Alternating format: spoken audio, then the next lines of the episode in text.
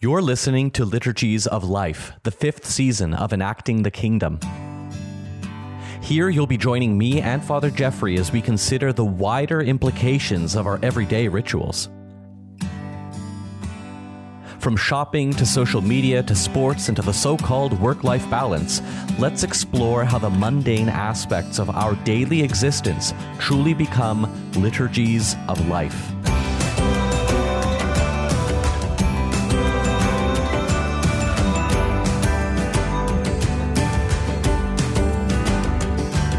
Hello and welcome to all of our patrons who are watching live and to all our listeners who are listening after the fact. Um, this is Enacting the Kingdom, a podcast about liturgical worship and how it affects your everyday life. I'm here with my teacher and friend, Father Geoffrey Ready, and my teacher and soon to be friend, Jonathan Pageau.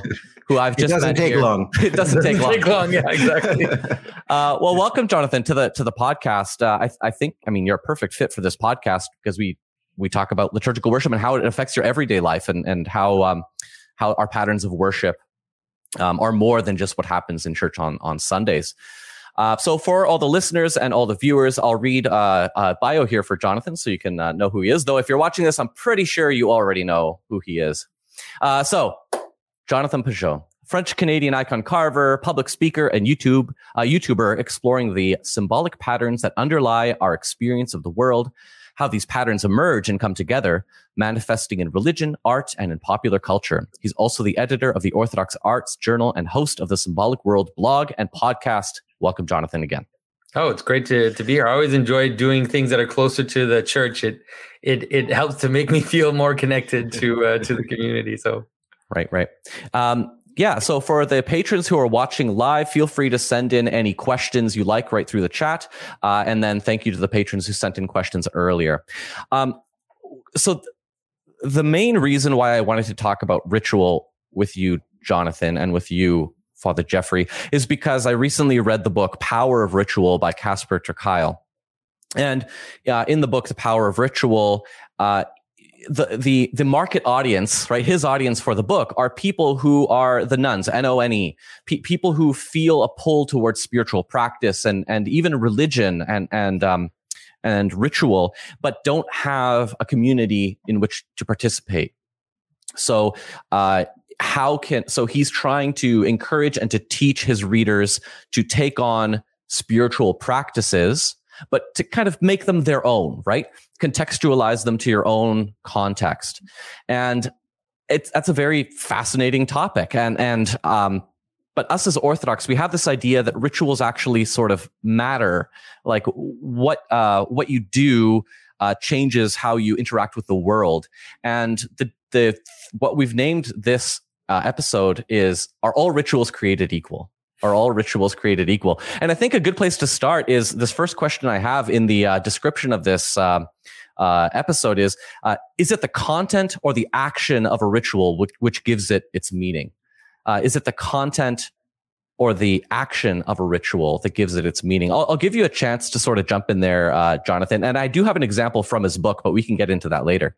Well, I'm not sure I understand the question. Mm-hmm. I, I, don't understand the. Uh, you mean like just acting out something without bothering with the content? Is that what what the action part means? Yeah. So in the book, he gives this example of. Um, uh, you know, he he rues the fact that he was forced to learn the Lord's Prayer when he was young, right? Because it's the you know it's the um the image of patriarchy and all that kind of stuff. Our Father, right? Yeah.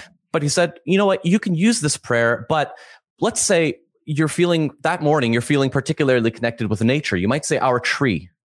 Or you're particularly connected with your professor. You might say, you know, our professor who art in heaven. And you can sort of adapt the content of the ritual to match how you're feeling that day. And I guess, you know, is it the content or the action that that uh, of the ritual is it just prayer yeah, okay. that's good or is it the words of the prayer i, I understand the i understand the question i think it has it obviously it's obviously both it's a boring answer but it it's obviously both that that matter because you know there certain rituals are appropriate to certain things and uh, you know and you have to embody them. They can't just be theories in your mind uh, either. You have to actually perform them. I think that one of the things that's important to understand is the idea of segmenting a certain aspect of reality as being a ritual one, let's say the religious part, and then saying that the rest of our life isn't ritualized is actually a deep misunderstanding of how human beings uh, engage with reality.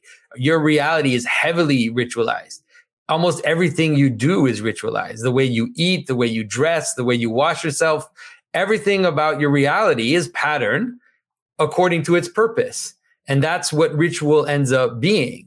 And so the question is rather, like you said, what is the content of our rituals? And let's say, what is the importance they have in the scale of, of, a, of a ritual reality? And so I always tell people that, you know, addiction is ritualized. Addiction is religious because it's ritualized behavior that repeats itself. It's like a, it's almost liturgical in the way that we engage in something like uh, bad habits, uh, or addictions but the so the content is absolutely necessary. We have to replace bad rituals with good rituals. That's the way we do it. And that's the way you do it even for your kids. You know you say clean your room. You know you say do these rituals engage in these ritual behaviors in order to make your life more stable. And so that's the same with the spirit with spiritual life.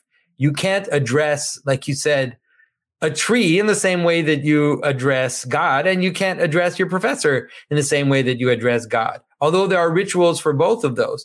If you address your professor in a into a colloquial manner and you treat your professor like your buddy, you might run into a problem. You might run into a problem because you haven't properly ritualized your encounter with it's a different aspects of your reality. And the same with your friend. If you treat your friend like God, then you're also going to have a problem.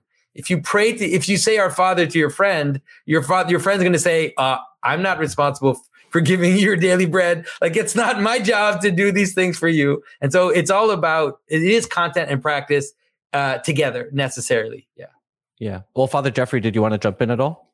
Yeah, I, mean, I think that's absolutely right. But if I could jump to uh, Casper ter Kuile's defense for just a moment, and it's not in any way to undermine what, what was just said here, but I think the context in which this is coming up. Now, I haven't read his book. I am somewhat familiar with some of the work he's done before around ritual and around, you know, dealing with uh, the nones and dones in, in society um, and, and where religion is to be, you know, found today and religious expression and, and these kinds of community you know, based, uh, you know, groups uh, and involvement in, in, in, ritual and so forth. Uh, the, the problem, I think, as Christians that we need to acknowledge is that for far too long, as Christians, we were oblivious to what Jonathan just said. In other words, uh, Christianity under the modern kind of era, you know, has become a kind of ideas based phenomenon. So if, if, you're a Christian, if you think a certain way, right?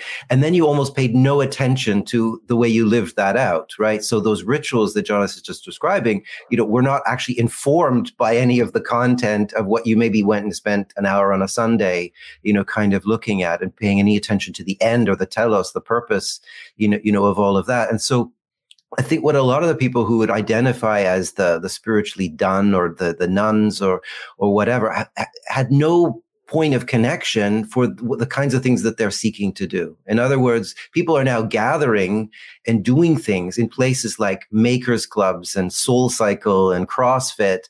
And what are they finding there? They're finding rituals that are meaningful for them. They're finding community they're finding opportunities to kind of transform their lives to to find purpose. You know it, it, a lot of these places, I mean, places like crossfit is where people go when they they get a cancer diagnosis because they're going to find community they're going to find people who care for them who are going to mm. look after them bring them meals.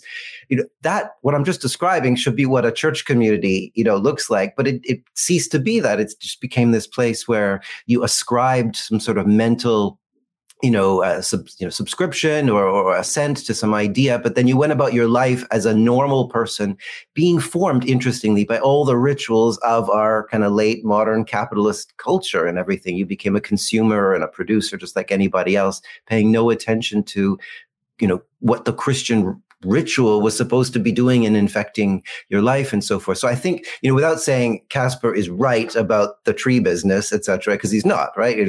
For all the reasons Jonathan just said.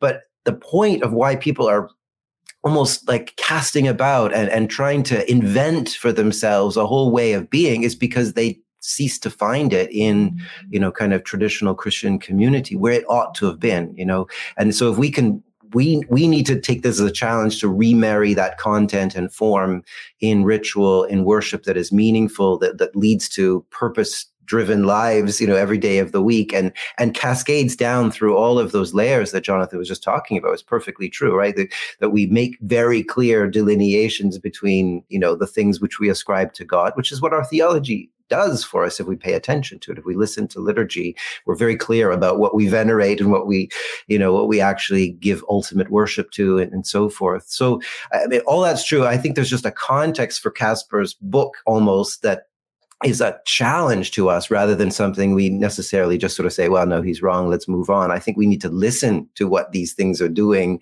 in our society. And almost, I mean, to me, it's a, a positive opportunity that we're being presented with because if we if we actually pay attention to what is happening in these groups with people who are doing these things, we have an, a real window to go in and say, "Hang on a minute, how about you don't, you know, work so hard at trying to invent all of this? There's this other thing which we have which has all those characteristics of community and transformation and and purpose finding and accountability etc that you're looking for but it comes as a gift it comes as grace, not something you need to grasp after and force your way into and, and invent, which is very stressful. And I mean, the, the, same people are doing all this are the most anxiety, you know, racked people in human history. And God's gift to us of purpose is a grace, and we need we can receive that and and live that in a ritual way that is not actually going to, you know, force us and dement us and deform us in all these other ways. So anyway, so a positive thing about what's going on, but I, I think it's we receive it as an opportunity as our window for you know proclaiming the gospel and the, the, the story of enacting the kingdom through ritual through mm-hmm, worship mm-hmm. that has been revealed as a grace to us. If you're not a patron of enacting the kingdom you're only getting half a podcast. This show only exists because of an active community of people just like you over on patreon. When you become a patron you'll get additional episodes live streams and our ever-growing backlog of episodes 66 at the time of this recording and as we're social media free, Patreon is the only place to engage with us and others about these episodes. Go to patreon.com slash enacting the kingdom to join the growing community. And I think a book like The Power of Ritual, the fact that it's quite a popular book, I think displays for us that there are people are searching for some kinds of ritual that will give their life meaning. And, and I think you're right that we are sort of in a prime opportunity here to to show people a good ritual. Yeah. And there's also there's also an aspect which often in these types of uh, these types of worlds that I think that it, maybe if you push them a bit, they would agree with you. But there's a sense in which ritual is not an in all only an individualistic thing. There's rituals bind bind us to others. That's one of the important aspect of rituals. And because rituals bind us to others, it means that you also can't improvise rituals the way that you think you might. You know, you can't decide today that if I walk up to someone and I'm like, well, today I feel like this, so instead of shaking his hand, I'll step on his foot. It's like, no, that's not going to work. There, there are realities that, like, like Father Geoffrey said, like there are rituals that are given to us, and there are spiritual rituals, but there are even even secular rituals that are given to us, and that we need to to understand that it's it's a necessary part of reality because it also binds us as communities. It's not just something that you make up on your own for your own like. Uh, but I mean, there are let's say certain rituals that you can make up for yourself, but they're usually not rituals that bind you to others. You know, rituals like you can decide, let's say, at what time you're going to wash you're going to take your shower and what time you're going to eat and these are all rituals that you can improvise let's say on your own but they're not let's say spiritual rituals are supposed to bind you to others and to bind you to something beyond you. So you can't just make it up yourself. It's not going to function the way you want it to. Yeah, yeah. Uh, you know, one of our patrons had asked the question, which is what you're talking about right now. What is the relationship between ritual and tradition? And, uh, you know, I think when we talk about ritual when when uh, rituals talked about on a popular level, a lot of it is is kind of self focused, right? What do I do in my life? What are the practices that make me feel connected?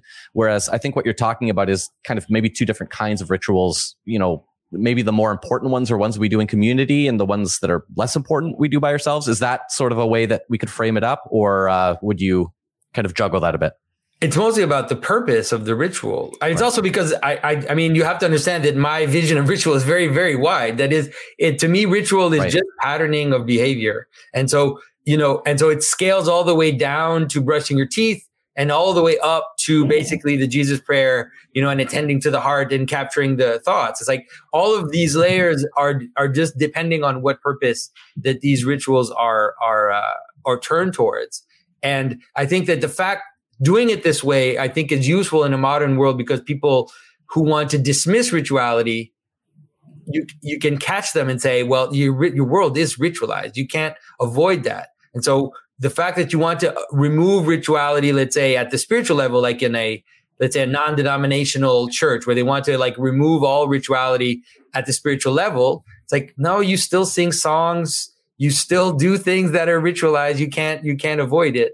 Uh, so it's mostly about just embodying it in the proper the proper things in the in the in the right direction. So of course, the more you move towards the individual, the more you have idiosyncrasy. That's just a natural movement towards towards the towards the individual, and the more you'll have also something like uh, like what we you know what we call economia, right in the Orthodox Church, where you have a standard of ritual, but then you have applications that are particular to to a person. Uh, and the higher you go, let's say the more the more it's it's uh the more it becomes something like something that binds us to, to together and to and to others so yeah i don't know that the um the individual community thing is necessarily where the uh, the that division line would be in terms of importance and non-importance. I mean, one of the the big things and big stressors today is that people are actually being asked to invent themselves, right? To to determine their own identity, right?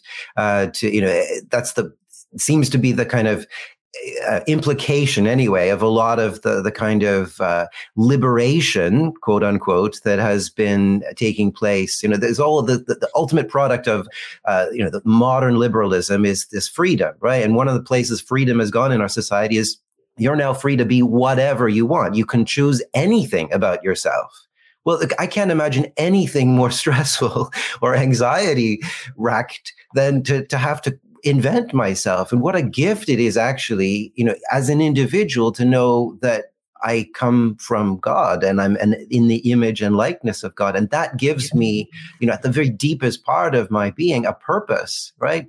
And I can actually rest somehow in that. Now, it doesn't mean I'm without struggle. It's without a journey, without development and so forth. And all that you know the christian life attends to but at the very heart of it i don't have to invent myself right so it, that's a very serious matter indeed and i think it's where an awful lot of you know this kind of grasping after you know doing different things you know and and we have an answer you know to all of that right that that ultimately that that community and individual come together when you form a person you're actually only properly a person in community in communion when you are you know properly in the image of a triune God who is himself a communi- communion of persons, right?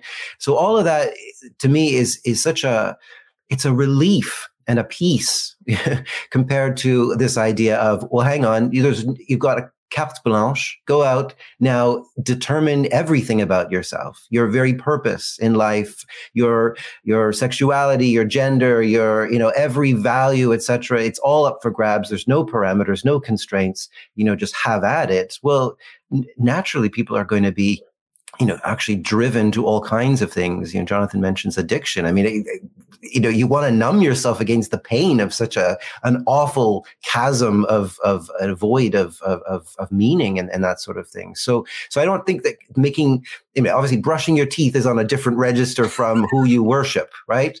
But uh, but in terms of the, the characteristic or the the kind of constitution of the individual, that's a serious matter indeed. And so you know, we would, I think, say that there's a seriousness to everything. And as Christians, we're actually asked to attend to almost every aspect of our lives. That's why we have disciplines like fasting, right? Not, we don't say what, what you eat for breakfast doesn't matter. We, we, we, uh, we make a serious business of that too, because it's all interconnected and ultimately should all be kind of aligned in the, in the direction of our, of our ultimate purpose, which is given to us by the very fact that we exist in the first place. So I've talked to lots of people who would say something like this, right? And I'm interested to get both of your reactions to this. It'd be something like, well, I get everything that religion would offer me in places that aren't religious, right? You know, things like community or participation in something bigger. Like an example that comes to mind right now is sports, right? Like sports will offer you everything in a way that the church offers you. It offers you uh, a history. It offers you uh, saints. It offers you uh, liturgy. It offers you cathedrals, you know, in the stadiums. It offers you uh, colors to wear. It offers you um, kind of every, every, all these aspects of of our Orthodox life and Christian life in general. And and one thing that I'd like to explore now is sort of well, what does the church offer that sports doesn't offer, right? Like, you know, is there, you know, what more does the church, what does the church have that is the next step? Well, you know, how does the church take these things and actually orient them towards the truest good that, you know, sports can't do in and of itself?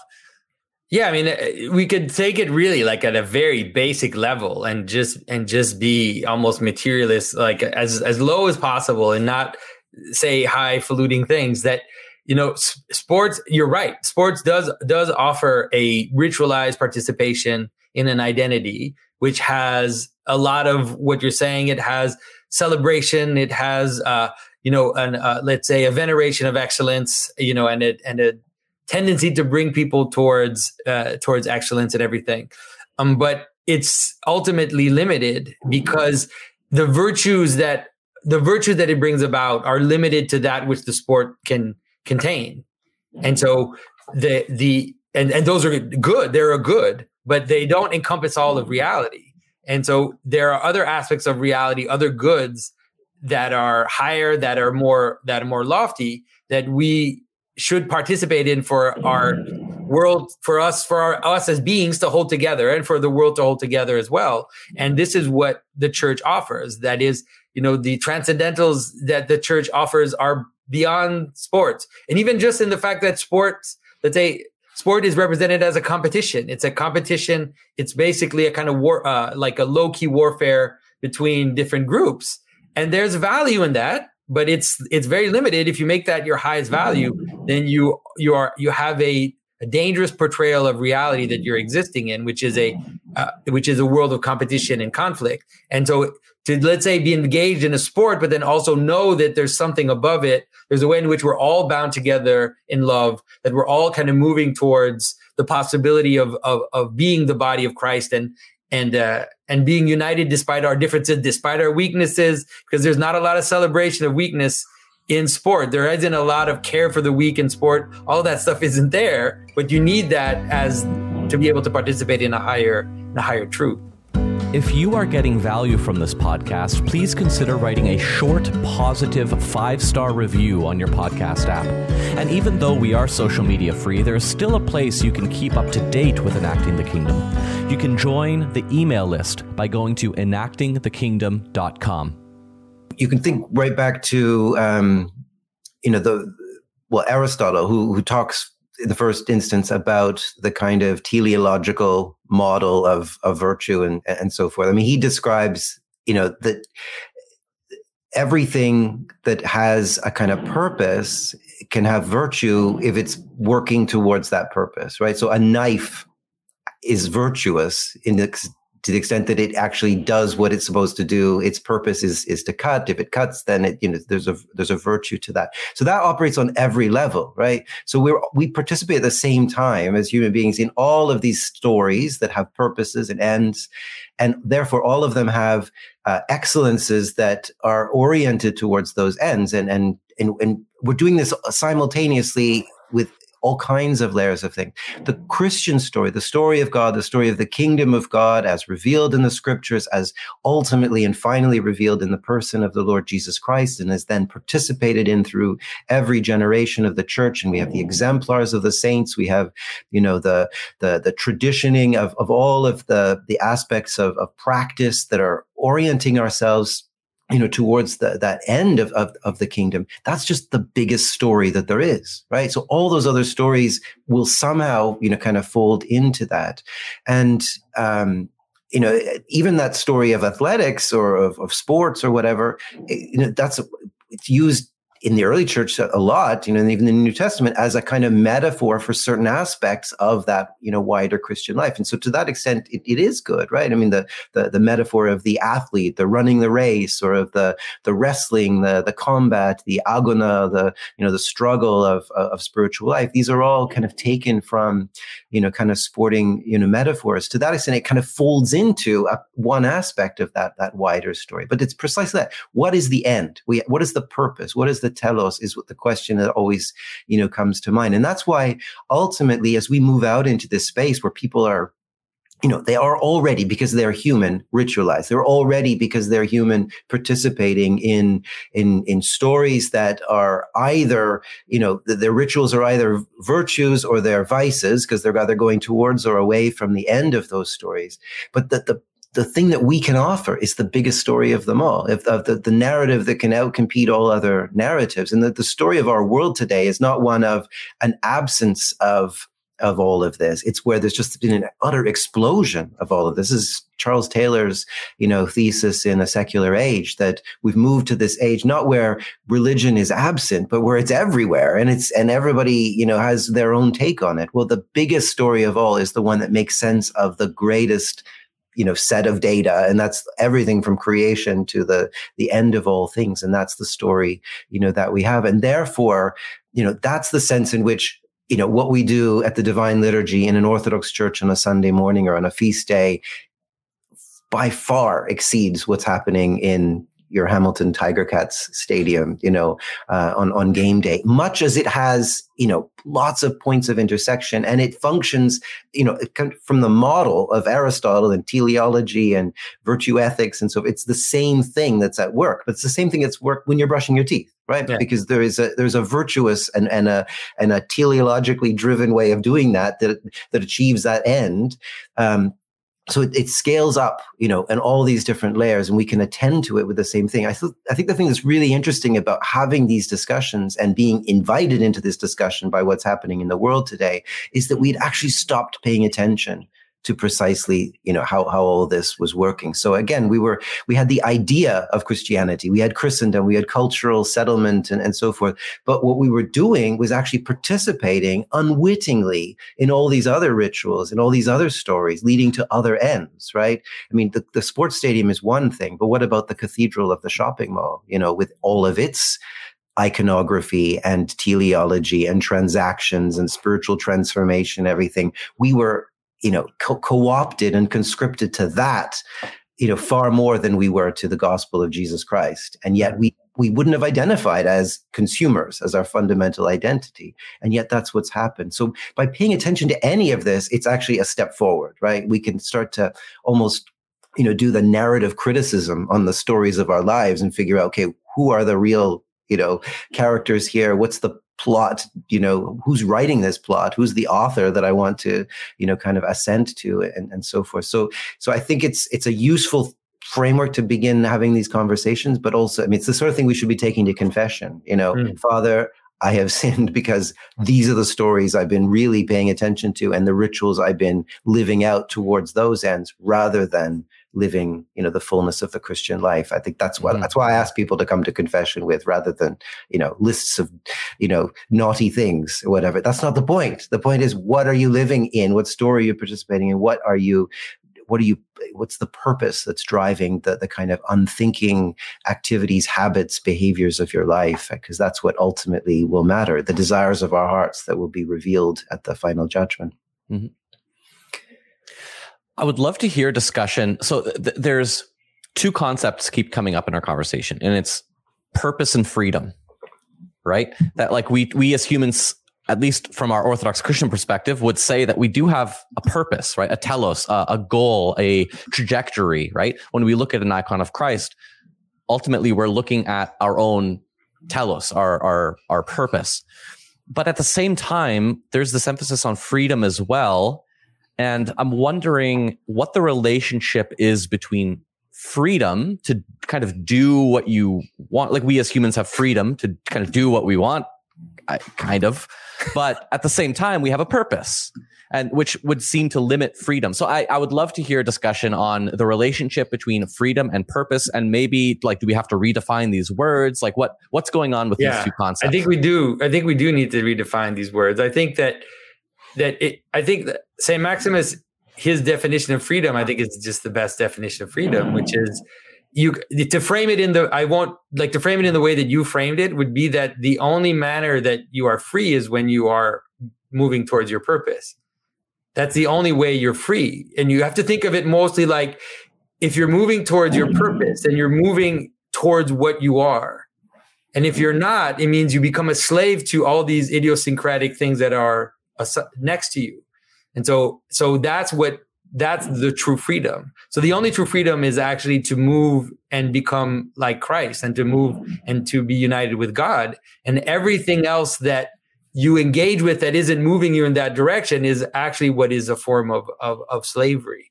So the idea that I'm free to drink, it's like, no, you're not free to drink because if you act that way, you'll, you'll become a slave of the bottle and you will, you will experience that as slavery. But when I act in truth and when I act with virtue, with I act, when I act with love, then I am free. I am not I am not bound by these uh, by the exterior, as you'd say, or by the lower goods. Maybe right. way to think of it that way. Uh, one metaphor that I've heard is, you know, when you plant a seed of a tree in the ground, if you give that seed its appropriate freedom, it will become a tree.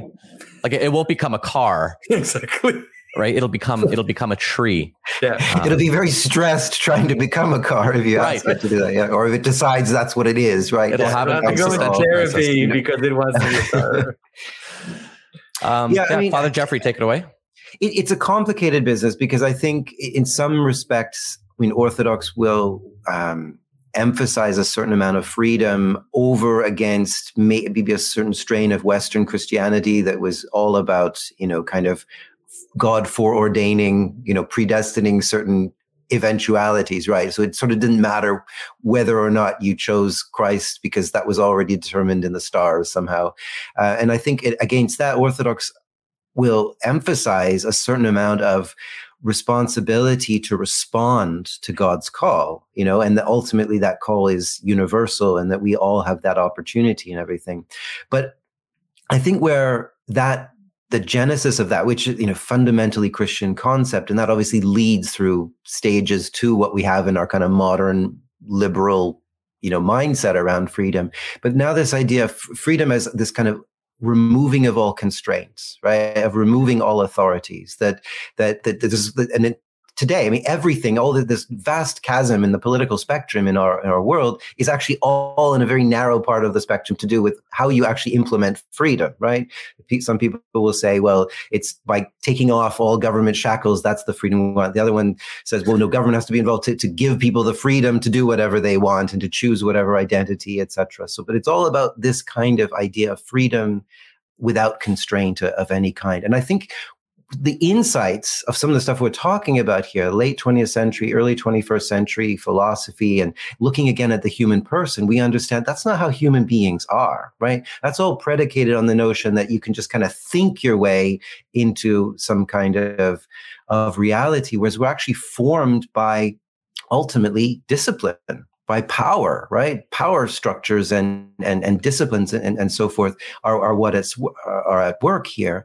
And you might think you freed yourself from that, but you are ultimately subjecting yourself to other powers, right? And so the example of a, the, the bottle that the alcoholic is, is, is subjected to, but whether you're aware of it or not, whether it's consumer pressure, whether it's, you know, the, um, all, you know, all the kinds of disciplines and, and, and so forth that are attendant upon all those stories that, that we're participating, we need to be kind of made aware you know, of all of that. And the Christian answer is not to remove all of that, but to offer proper discipline. You know, we, we, we call ourselves disciples. And there's, there's a kind of real purpose that because it involves power and it involves being subjected to power. But that power is the godly power of of the divine, you know, God Himself, right? That, that we're putting ourselves into the right story with the right end and the, with the right purpose, and therefore we can be formed in obedience to truth, to goodness, to beauty, to everything that that that we ultimately want. And if we don't pay attention to that, it's not like we're not being formed. We are being formed in all kinds of subconscious ways to things that are ultimately deforming us away from our our proper, you know, human nature. So I, I think it's you know, freedom as you know uh, is, is there in terms of responding, you know, to God's invitation, but ultimately, as Saint Maximus, you know, that quote that, that Jonathan gave, you know, says, unless the choice that we make is one to be according to our own proper nature and purpose, then we will be ultimately deformed by you know all of these kind of counter uh, to to to God's purposes, um, disciplines and power structures and and so forth in, in the world around us. But we need to pay attention to them, and that we have to kind of do this analysis and and and figure out, assume always and everywhere that you are being formed in one way or another, and then to say, well, actually, I'm going to choose the formation that is actually in keeping with with who I am, and therefore the rituals of the church, the liturgy of the church, the sacraments, the ascetical life, the the life of of, of prayer and self sacrificing love, all of this kind of comes together as the community of practice and tradition that actually points us in the direction of of a of a fullness of a purpose in life that is ultimately, yeah, it's something we can choose. We can we can we can respond to, to God's call for, but it's not that we get every constraint removed, right? We have to be deliberate about the constraints that we choose, obedience to truth and love and goodness, mm-hmm. rather than all the other things that we've done subconsciously. Enacting the Kingdom only exists because of an active community of people just like you over on Patreon. Elizabeth writes After listening to Enacting the Kingdom and other Eastern Christian podcasts, I decided to become a patron to get more involved in the faith community, further my education, and support Canadian thinkers and creators. I have found Enacting the Kingdom an intellectually stimulating and educational resource valuable to my growth in the faith. Go to patreon.com slash enacting the kingdom to join the growing community. One of our patrons writes, uh, that definition of freedom, mind blown emoji. Love it. Uh, thank you, Alyssa. It's helpful for now, especially in a debate in a world where people are saying free will doesn't exist and all of this stuff. It's like it really, really just it's it just cuts through all that stuff to to use the the to me to use the the traditional definition of freedom that that the fathers uh, ended up embracing. It's much better, and it's right. yeah. And remember, our ultimate model for that is Jesus Christ, who is right. perfectly obedient to the Father, right, and sinless. You know, right? Sin sin does not factor into freedom, right? In in his con- like he he was the most free person, but did not participate in sin and didn't mm-hmm. sin.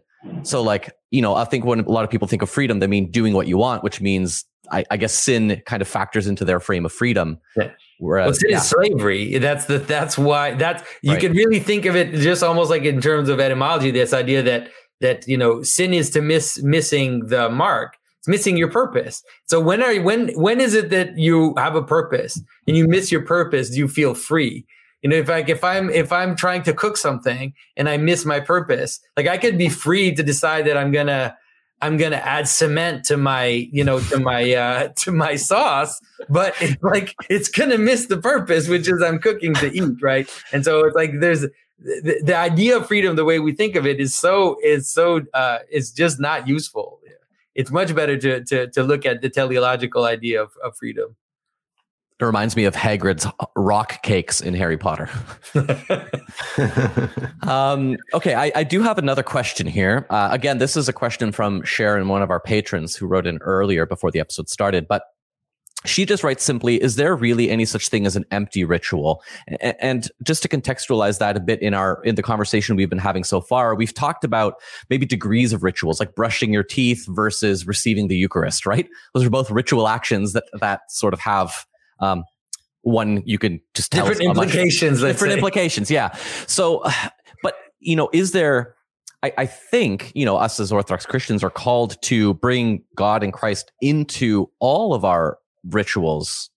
Um, and, and, I'm wondering if I could just get a bit of a discussion yeah. on, you know, is there such thing as an empty ritual, or do all rituals orient you somehow, even something as mundane as brushing your teeth?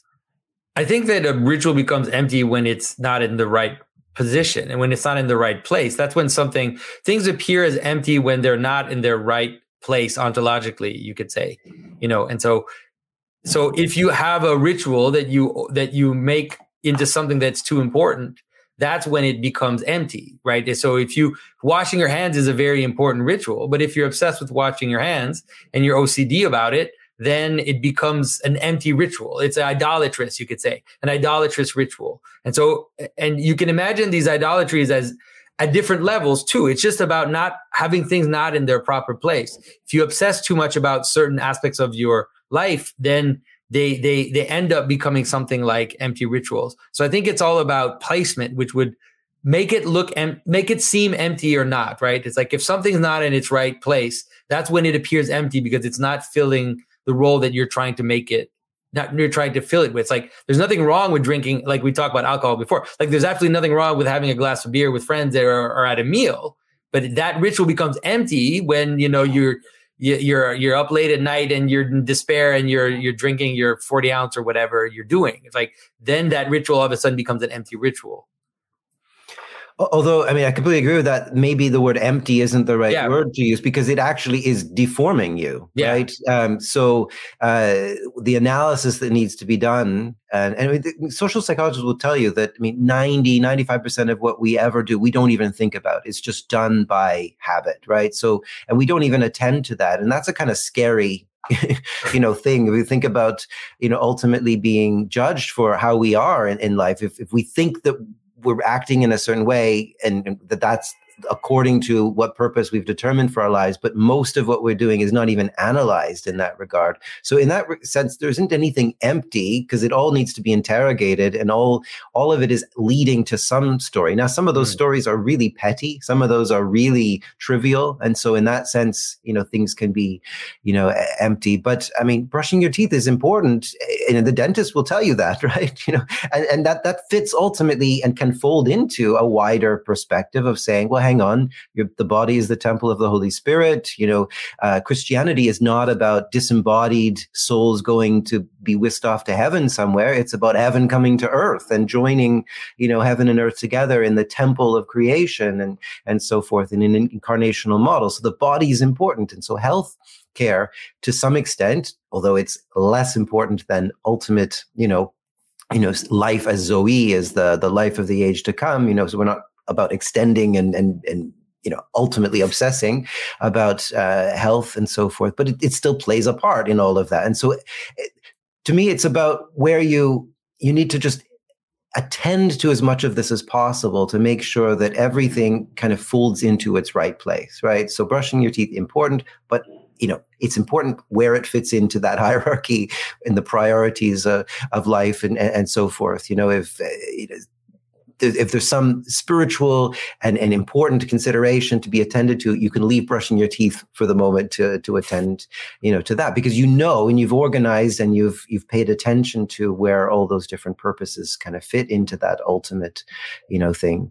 Um, but uh, but yeah, I mean, I think empty you know can, can have those different those, those different meanings but we really need to pay attention to everything that we do. I think that's one of the the messages that we get from from the early church from patristic tradition that you know that there's no sense in which our Christianity is just sort of carved out of a part of our life, right? That, well, that's the spiritual part of me. That's the religious part of me. And the rest doesn't really matter. The rest is just waiting in some sort of, you know, uh, train station, you know, lounge, waiting for the, the train that's going to come and take me to, to some other place. And I can just do whatever I want. No, every part of our life has to be informed and interrogated by the gospel to which we're, you know, committed. So in that sense, nothing ultimately is, is empty or without need of interrogation and of, of being looked at and, and considered within that whole that whole thing but absolutely empty in the sense of not leading to to to to, to what our ultimate purpose is for sure yeah. Well, we have just a few minutes left. Uh, so, for those who are listening to this as a podcast uh, later, uh, this is going to kind of be the end of this episode. But next week, uh, Jonathan will be joining us again uh, if you're listening. But if you're watching this live as a patron, don't go anywhere. Jonathan's staying with us, and we'll talk for another uh, another little while. Um, before I go, though, I, I do want to I want to end with this question. It's kind of a practical question, I think. you know, I, I, was once at a monastery and I saw a monk yawn and he made a sign, the sign of the cross over his mouth nice. as he was yawning. so he, so he took, so he took a regular, I guess, ritual action of yawning, you know, you might cover your mouth or whatever it might be. And he added the sign of the cross into that, into that, um, ritual. Are, are we as Orthodox Christians, I guess, supposed to explicitly eventually include the cross or Christian things into all of our rituals? Um, yeah, I'm, I'm just wanting I, to get I, your, your I, I don't think so, but I think that that particular example you gave is actually a, it's a wonderful example because everybody knows that yawning is is a is a symptom of our fallen nature, you could say. So you could imagine that's why when you go to church, they're always telling you, right, attend, attend, like pay attention, because it is about the capacity to attend. And so wake up. why, so the reason why he does the sign of the cross over his mouth when he's yawning is the same reason why in Western monasteries they carve little grotesques on these uh, I forget what they're called, but they're like these little places where you you you can you can put your arm down with so that you when you're standing when you're tired. And it's like a and the reason why it's like a grotesque is to remind you that this is an image of your weakness. Like understand that yes we're giving you a place to rest your arm as a monk but know what it means. Like know that it's a that it's a sign of weakness. So i think that you know i think we have to be careful not to to bring things in places where they, they aren't supposed to. Like I, it would be kind of weird. I think it would become weird, like you said, if you were if you were just if we were to to cross yourself before you brush your teeth exact example the way we're talking about it i think that it might be a little dangerous to start bringing it there um, but anyway so I, that's my my opinion but i mean who knows maybe maybe a saint you know maybe like some of these ascetics are able to really actually bring their attention all the way down into the most minute uh, uh, rituals that they're doing maybe mm-hmm, mm-hmm. yeah i mean on one level it's already there i mean mm. the, what the what the incarnation of Christ, which culminates and, and climaxes in the cross, the death, the resurrection, ascension of Christ. I mean, that already touches every atom in the in the universe, right? That already touches every event in human history. And so you know, if occasionally someone does something like that, that that extends it to there, I think that's right. I think it would become become trivial if we what we tried to do was I don't know turn every part of our life into the divine liturgy right? If we if we I don't know we spoke to one another in different tones and and we and we uh, you know dressed up investments all the time or if we you know like like the point of the the kind of concentration of ritual in a particular you know event and at a particular time and space is about rehearsal a concentrated rehearsal for what will then inform the rest of our life, right? And so I venerate icons in the church to remind myself that every human being is in the image and likeness of God, that I'm seeing the image of God in them. It doesn't mean when I walk out into the street or go through the grocery store, I'm going to bow down and kiss everybody and venerate them as though they were icons, but it certainly should affect the way I behave towards them right? Mm-hmm. And the way I treat them. And so I think it's in that level that we need to be mindful and extending the, the ritual, but not as the ongoing, you know, particular rehearsal and stylization and, and concentration of what we do in, in worship in that regard. And so, you know, crossing the the yawn is one thing, but if you were to just decide that you know five million times a day you were going to cross everything you were doing i think it starts to lose its meaning um, and and that kind of sense of concentration and and, and focus in order to be it, it should be affecting everything you're doing without actually having to do that action if that makes sense thanks for listening I'm Father Yuri Gladio, an Orthodox Christian priest with a lifelong desire to keep learning, and I'm joined on this show by my teacher and friend, Father Geoffrey Ready. Father Geoffrey is the director of the Orthodox School of Theology at the University of Toronto and holds a doctorate in liturgical theology. Come connect with us on Patreon with any thoughts and follow ups about this episode. We look forward to seeing you next time.